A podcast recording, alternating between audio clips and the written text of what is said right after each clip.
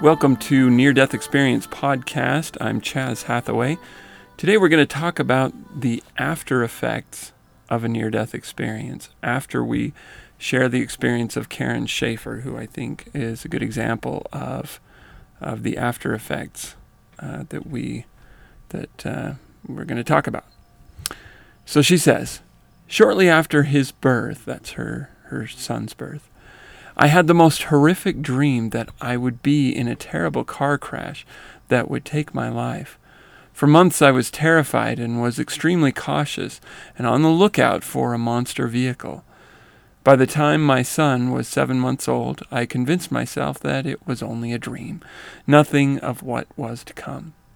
I had a brand new teaching position, a baby, a home, my husband to take care of. I had put too much energy into this thing. Then it happened. I had left school right away that day. I, wa- I wanted to pick up my son from his grandmother and hurry back to school to watch a baseball game. It was a picture perfect way to spend the afternoon with my son. As I was exiting the freeway with casual caution, I made a left hand turn on a light that had been green for some time. This was my lucky day, I thought. Then, in an instant, I was gone. Immediately, I was in the most beautiful, serene place I had ever been. My grandfather, another person whom I had known in a previous life, a guardian, uh, and a guardian were ready to help me with the transition. They told me of the accident, showed me the site. It was my time to come home, they said. The overwhelming love and happiness of that place was so inviting. I could feel myself becoming lighter each moment. In a fit of fear and panic, I began crying. No, I couldn't be dead. What would happen to my son?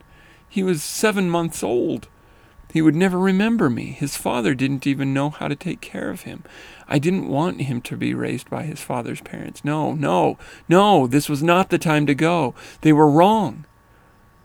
In an embrace of love, they calmed me by showing me that my son, my entire family, would be okay after my death. My mother could lean on my grandmother. It would take time, but she would heal. My husband, hurt, sad, and lonely, would also heal and eventually find love once again. Death is part of the lessons we are to learn on earth, and my death was an important lesson for those involved in my life. I was shown my funeral, taught how to be the, near those I loved, and told I could eventually communicate with those whose spirits were open. I could accept this. They would be fine. I was feeling lighter all the time. But wait, my son. I couldn't leave my son. Babies need their mommies. I needed to be his mommy. I couldn't let go. Such so much patience was shown to me, so much love. My guides explained that the feelings I was having were still a connection to my human side. Once my humanness wore off, I would feel light as air, utter happiness, and extreme love. Words do not do the feelings justice. They worked to help me f- throw off my human weight. The feelings were so great and seemed to pull in pull me in stronger and stronger, yet my connection to my son was sto- was so strong. We wondered if this beautiful place for or wandered in this beautiful place for what seemed an eternity. We discussed my life, we discuss religion.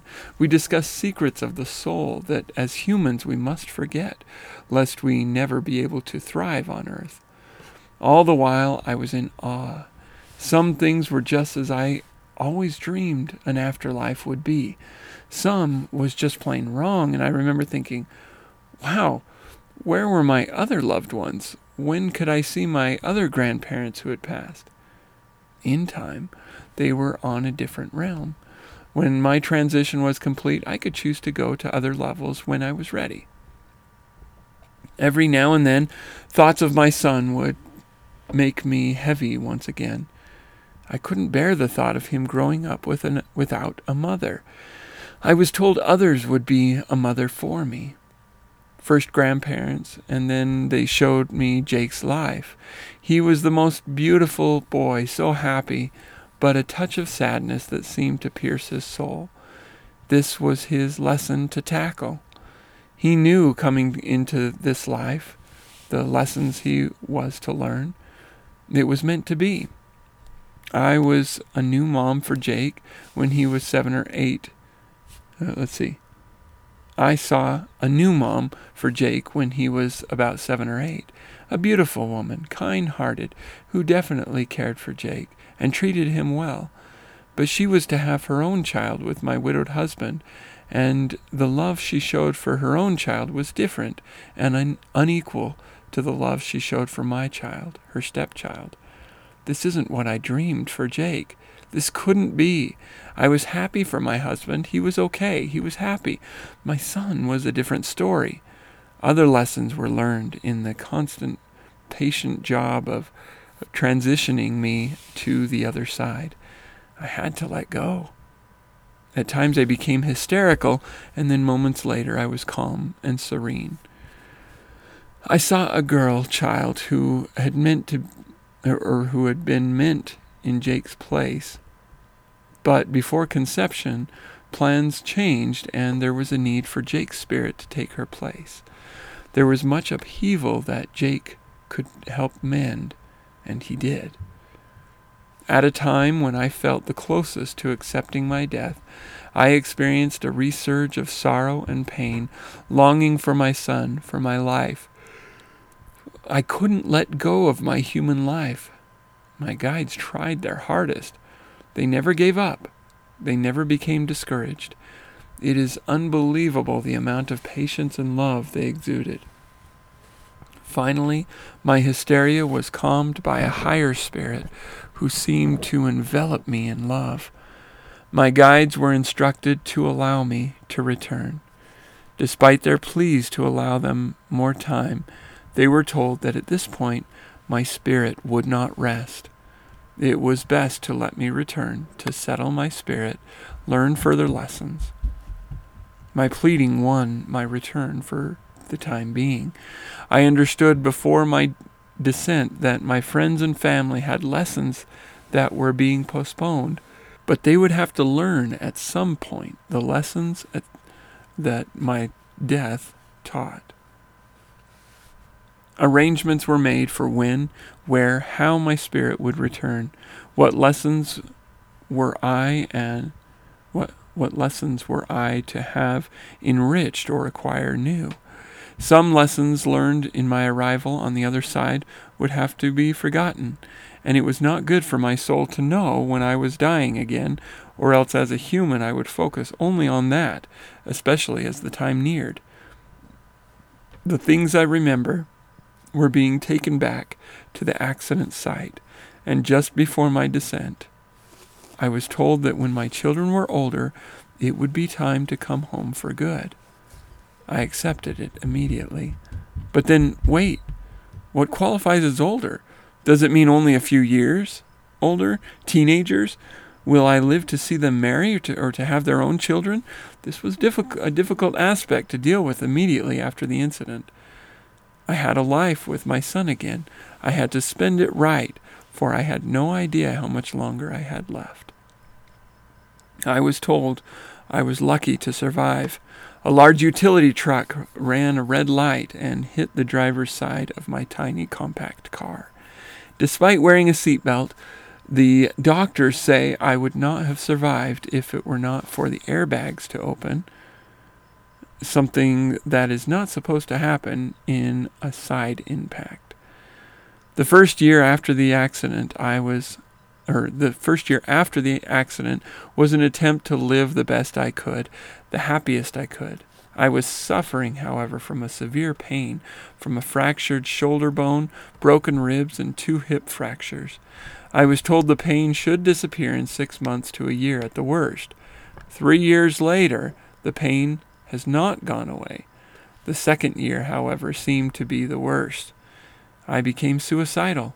All I wanted to do was return to this place, this life that was so awesome, so filled with love, so joyous. my son and later my daughter were the only things that made me go on. I was here for them. Today, only three years later, I have accepted my return to earth, long to return to my afterlife home, and struggle to find peace and happiness until my time here comes to its final end. And then she quotes I believe there are two sides to the phenomenon as uh, known as death this side where we live, and the other side where we shall continue to live. Eternity does not start with death. We are in eternity now. That is Norman Vincent Peale. At least I think she was the one quoting that. That's the end of, of the account by Karen Shaeffer. So, this actually isn't the best example of after effects because we don't hear much about after. But it does illustrate um, a couple of interesting points. Um, one, she was desperate to come back while she was there, which is, I don't want to say rare, but less common. It's more common that people want to stay um, while they're on the other side. They want to stay, uh, and they are either encouraged, convinced, or forced to come back anyway.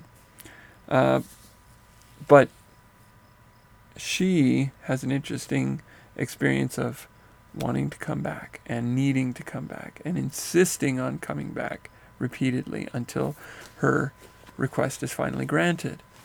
It's interesting that she sees the future life of her son and um, gets to see how well he'll do without her. And yet, she still feels that she needs to come back. And she does. She succeeds in coming back. And uh, and then it's interesting how when she does come back, all she can think about is going back to the other side.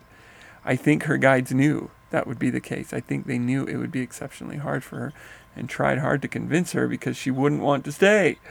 But of course, being you know, I mean, these these uh, these are people. These are human beings, albeit you know, uh, spirit beings, and uh, and she, as a spirit being, thinking that all she really wanted to do was come back. Um, ultimately, once she did, she realized that how hard it was, and how long she was experiencing severe pain. That I mean, that's rough, and and I don't. It's not clear, but it sounds like. Uh, it's about three years later that she recorded this experience. I didn't look further into it, but she's saying now, years later, um, it's still here. The pain is still here, three years in. And so it kind of hints that it's been about three years. Um, but she is raising her children, and she's able to do that for her children, which was very important to her. Okay, so the beginning of this, she talks about a dream that was so real and so um, um, overwhelming that it kind of became an obsession for a long time, and she was sure it was going to come true. And, you know, years, and this was shortly after the birth of her son that she had this dream. And it's interesting because in the dream, it seems that it was a terrifying experience, but in real life, she has, she didn't really experience anything. She's just turning a corner and suddenly she's in this beautiful place. It sounds like she got slammed so hard that it just knocked her out before she even had a chance to uh, recall that she was knocked out. Not to mention that her brain probably, as often happens with things like concussion, um, memory is just wiped out.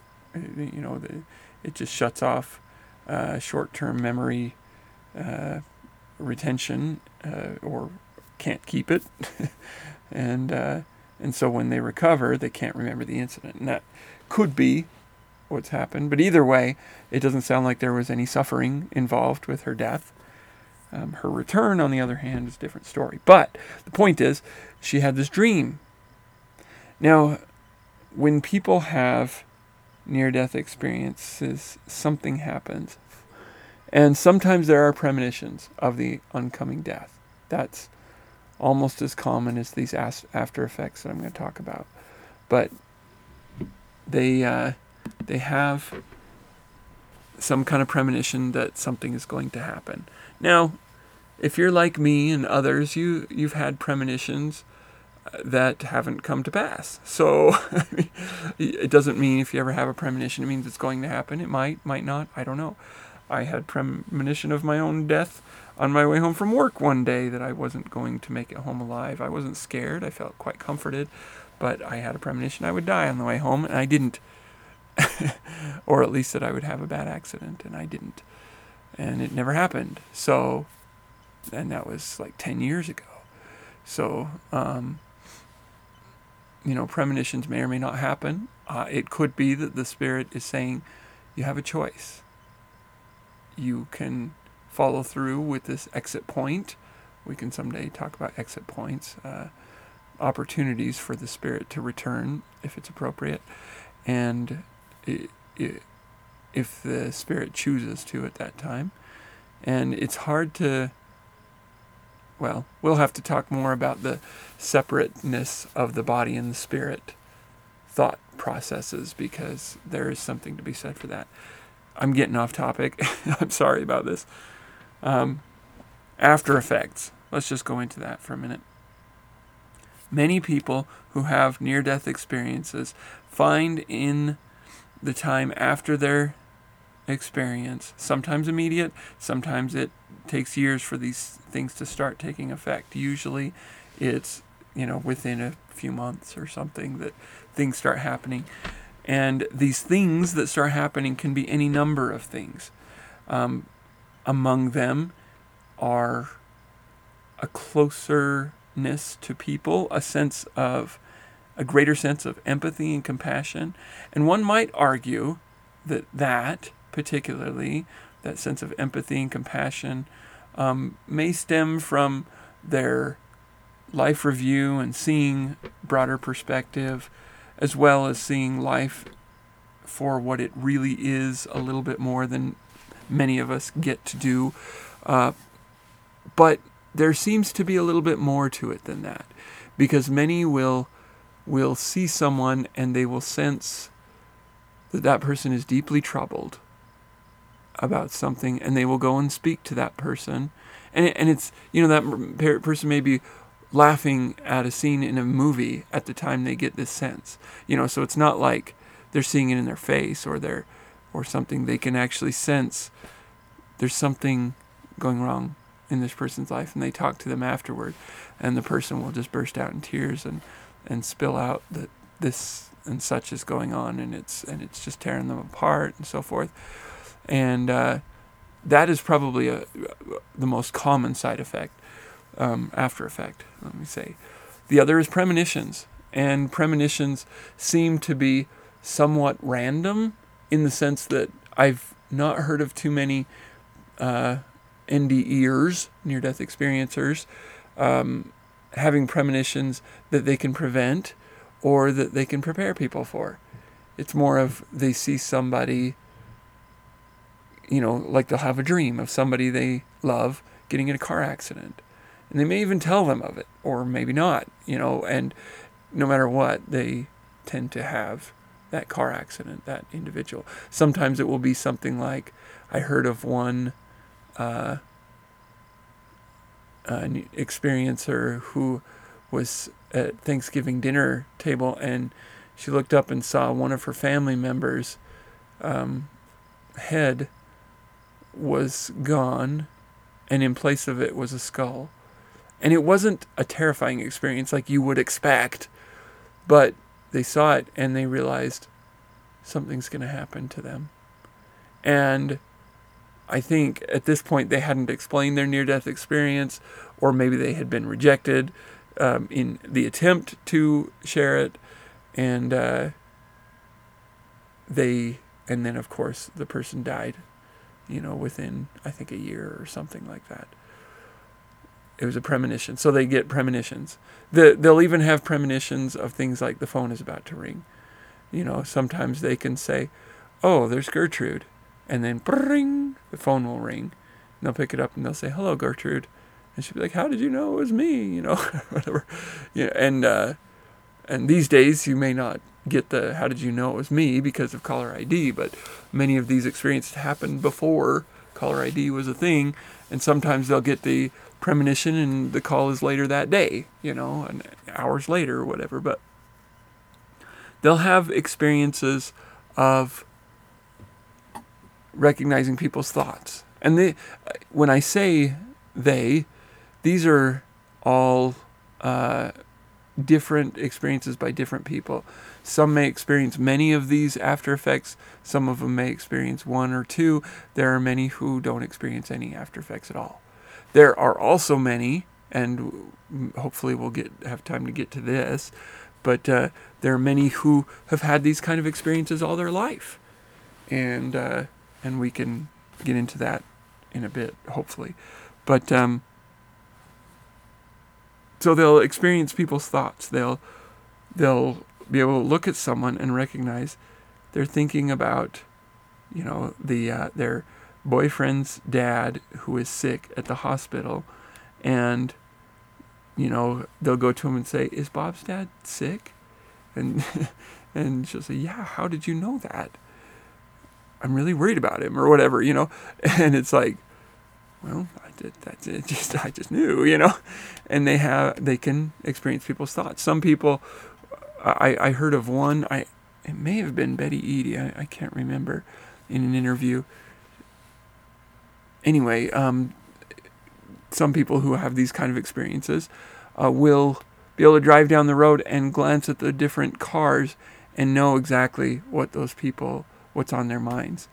And they say it's kind of unnerving because people often drive very distracted. You know, they're worried about their child, they're really hungry, they don't know where they're going and are having a hard time finding their way. They're singing along with the radio, and she may not even see the people's faces. It may be, you know, clouded over windows, whatever, uh, shaded windows, and yet she can sense exactly what that person is thinking about. Not always, but fairly regularly. A lot of these people in these after effects, they will pray and pray for these effects to go away because it's very distracting. And and not only that, but we live in a very broken mortal world where people suffer constantly.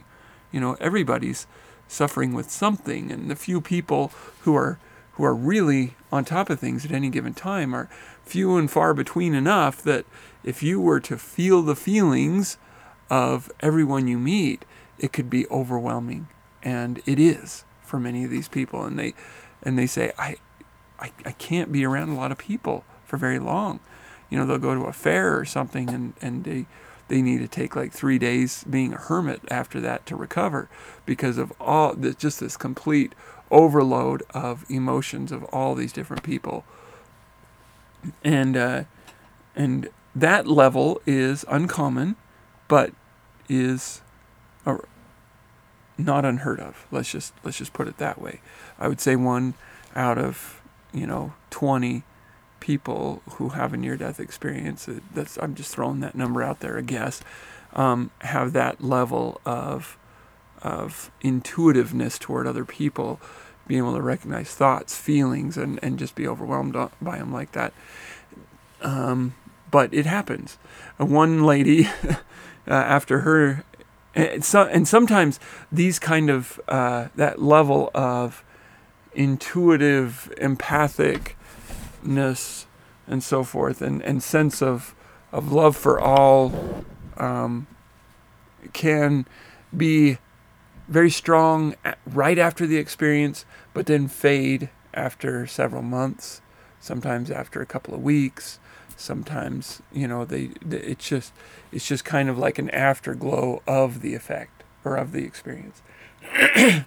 And so they will you know have them for a while and then it will drift off other times like i said people pray and beg for them to be taken away and often they will be taken away so that they don't have that usually there's still some minor after effects that retain but but uh, some of them have them taken away.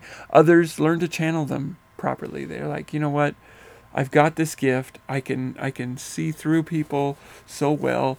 Maybe I should become a psychologist or a, a, a you know some kind of traditional uh, not traditional um, empathic uh, psychic.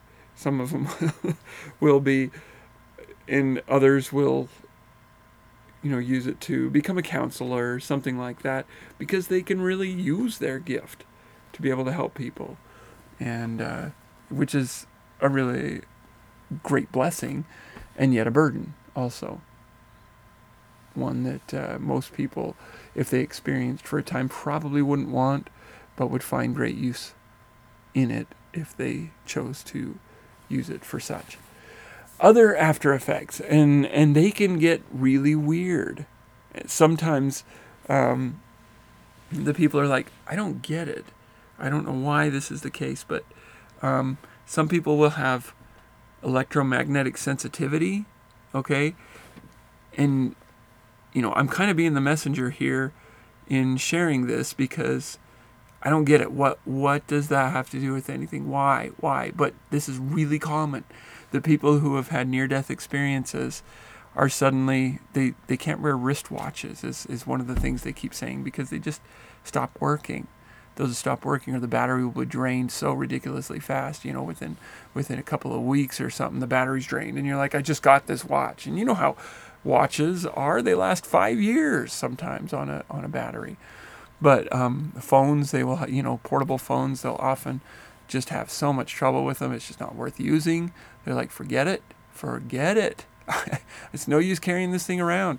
And they have to use wind up uh, uh, watches in order to keep time. And, and I mean, it sounds ridiculous, but this is the experience they have. And they're like, I don't, what the heck does this have to do with having a near death experience? And yet it's been documented enough times that there's something to it, though we don't know what it is included in this, sometimes they will have lights flicker in their houses. So, so they'll walk into a room and the light will just and go out, you know, or or they'll walk in and it'll just kind of brown out, kind of a thing, and uh, and so and they're like, well, that's where they go. This happens, and uh, sometimes they will have.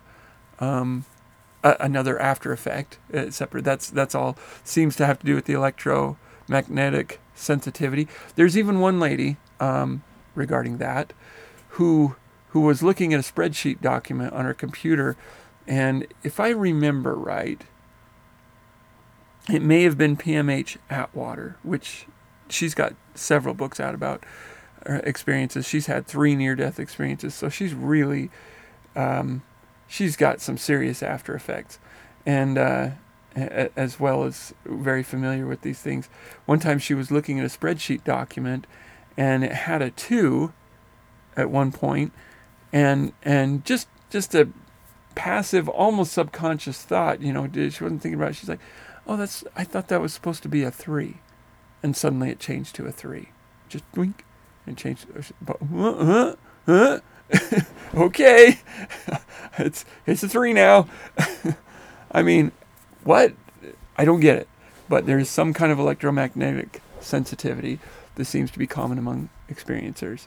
Um, another common after effect is seeing or hearing or experiencing spirits from the other side. Uh, this seems to be a fairly common one, and it is not as frightening as it sounds like it would be to someone who is not familiar with these things. It's not like um, seeing ghosts all the time or something like that. It's and there may be a little bit of that, a little bit of creepiness sometimes, but for the most part, it's they just have it, loved ones visit them. I mean, imagine if you if you uh, you know just suddenly sent someone near and you turned and and realize it almost like you realized you're looking at your grandma. Not not that uh, not that she's just standing there you know it's it's like you, you look and you sense her there and you're like oh hey. And then she maybe somehow kind of materializes there and then begins to converse with you okay? And and it it may be a little bit kind of okay uh, it's grandma i know grandma i love grandma and she's got her happy smile about her and and so happy to see me and i sent and and often you know, when they have these kind of experiences, they'll have that loving feeling, which I'm sure counteracts the fear that would normally be there when a spirit appears in front of you. that uh, um, is it seems to be a thing that, that there's not the scariness that you might expect. Um, but that's a common after effect. They'll either hear uh, people's voices or they will see them. Um, sometimes they can just downright sense what they're going through. You've maybe heard of mediums, which are people who converse with spirits on the other side, usually on behalf of someone else, uh, if they're doing it professionally, for example. Um, people who have had near death experiences often are able to channel people, uh, other people, or at least make contact with them. And uh, you know, you hear the descriptions of how they do it and what what goes on with all that, and I, I don't get it. I, I, I, don't get it. It's it's like, well, are you seeing them? Well, no, it's more like I feel. Well, are you, you know, imagining them in your mind? Well, yeah, but it, it's more than that, and you know, it's like there's not words for it. You know, but to somebody who's had a near death experience, they're familiar with things that don't have words for them. so it's not like it's like um, unnerving or strange to them anymore. It's like they don't know how to describe it, but it's very clear what they're experiencing.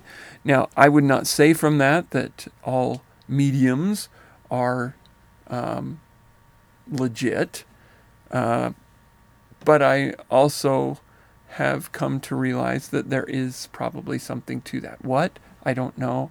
Would I go to a medium to talk to somebody? Probably not um, partly because of my upbringing and partly because I have, I feel like, well, they're just because they're channeling the other side doesn't necessarily mean they're channeling the exact person who they say they are.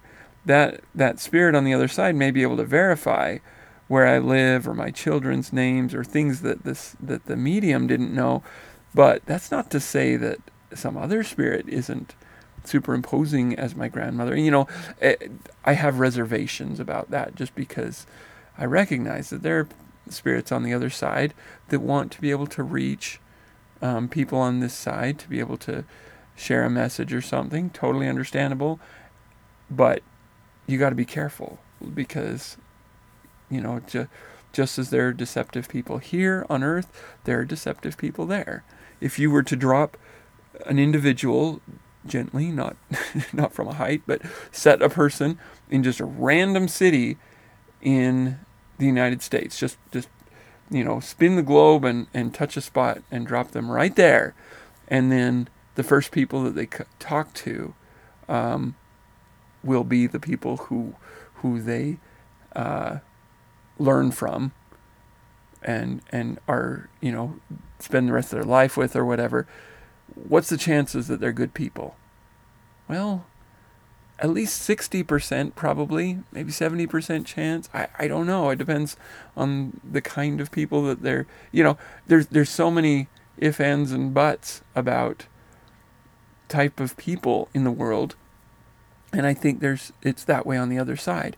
Now I think they definitely lean more toward good on the other side than we do here because there's so much of brokenness and corruption that feeds what we experience here that I don't think there's as much of that. So there may be a little bit more contrast um, on the other side, but uh, but it's not a complete utter contrast. It's not polarized.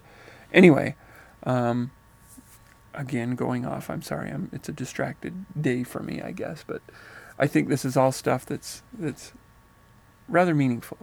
Here's another point that I want to make about the uh, um, near death experience and after effects. It appears very strongly from, from things that I've read and, and the experiences I've come across that someone who has had a near death experience is much more likely to have one again than just the next random person.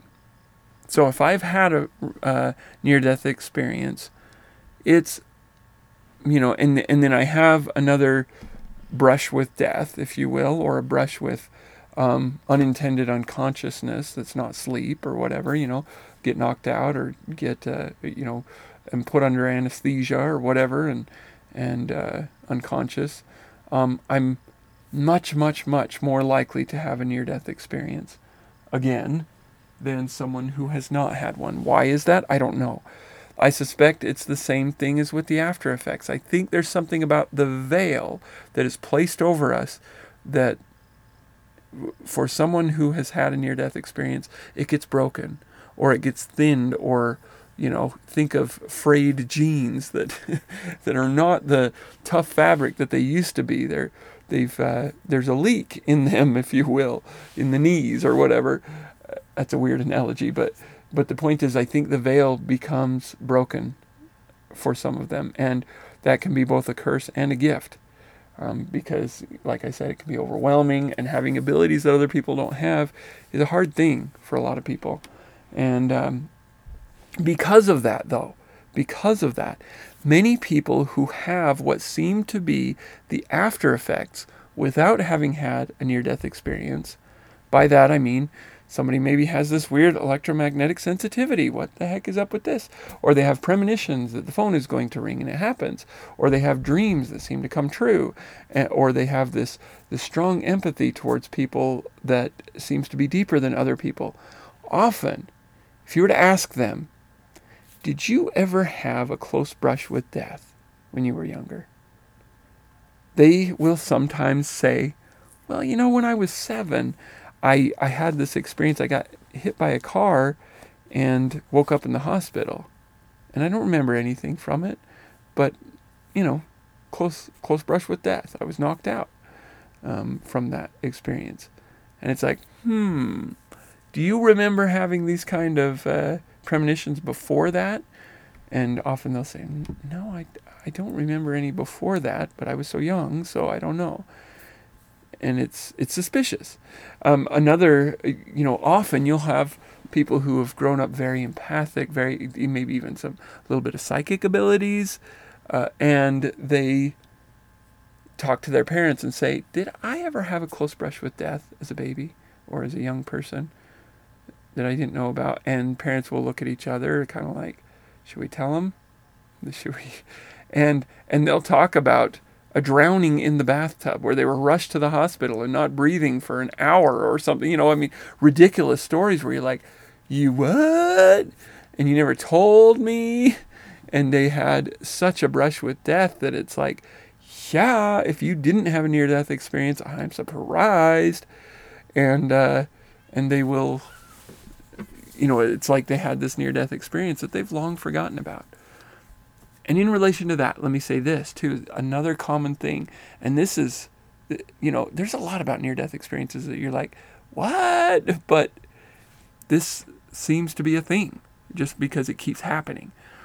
Somebody may have a close brush with death, um, something really serious, and uh, and then and you ask them, did you have a near death experience? No, nothing. I, I remember nothing. I remember nothing at all. It's and, and they'll go months, even years sometimes, without any memory of anything, and then something. Often it will be you know reading a near-death experience or something. You know they'll be looking at the stars or something will trigger a memory from that time. They're like, well, wait a minute.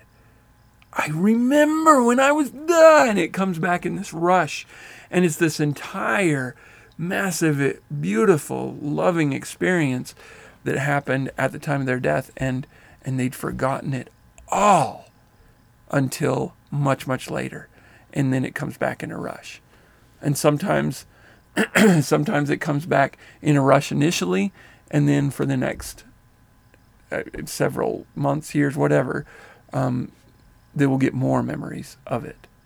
Now, usually, once somebody remembers the experience of a near death experience, it becomes impenetrably strong a memory. So much so that they talk like, you know, I may have forgotten it for five years, but once I remembered it, it's now as if it happened yesterday or today, as if I just woke up five minutes ago from it. I remember it that well. How does that work? I don't know.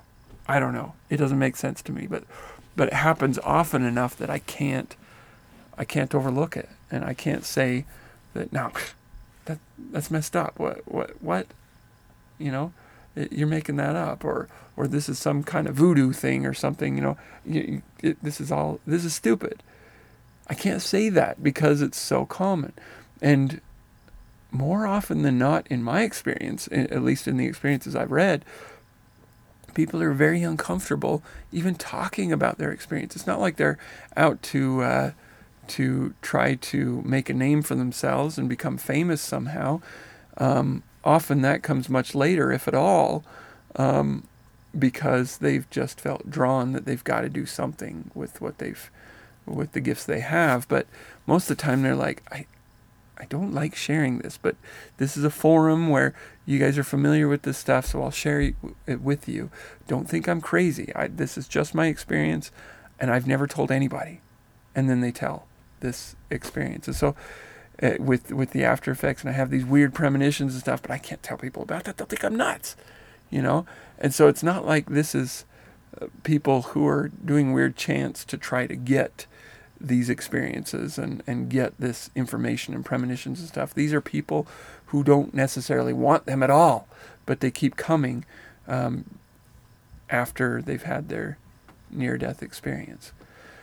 And having said this, having talked about these after effects, um, I've come to realize that this is why in the library, when you look up near death experiences, um, and you find books such as um, you know, Betty Eadie's book and um, uh, Dannion Brinkley's book and and the uh, uh, Burpo kid book about uh, you know heaven heaven is for real and so forth. They're placed right next to the books by psychics and by dream interpretation and by you know ghost sightings and UFO sightings and and all this stuff it seems to be for that reason that so many who have had near death experiences have these after effects that fit these weird phenomena of psychic abilities and and premonitions and dreams and so forth that that they didn't have before their experience. And I will say this too, because this was kind of a eye opener for me. Have you ever talked to someone who has weird experiences that like like a lot of seemingly ghost like experiences um, that lights flickering and and uh, you know they'll be in a room when they they sense that it's haunted kind of thing well a lot of times it seems that you know I, since learning about near death experiences I realized these sound like the kind of things that those kind of people experience. The you know lights flickering or the computer's doing something weird or they hear something, you know. To somebody who's had a near-death experience, they kind of get it. They've been on the other side and they see what's going on on the other side and how communication happens. So they're kind of like, oh, you know, that's Grandpa. He's trying to communicate with me.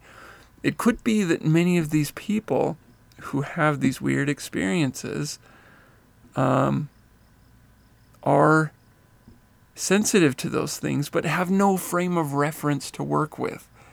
And so they have, you know, lights flicker or weird things happen, and it may not actually be um, spirits from the other side at all, but it may actually be their own self.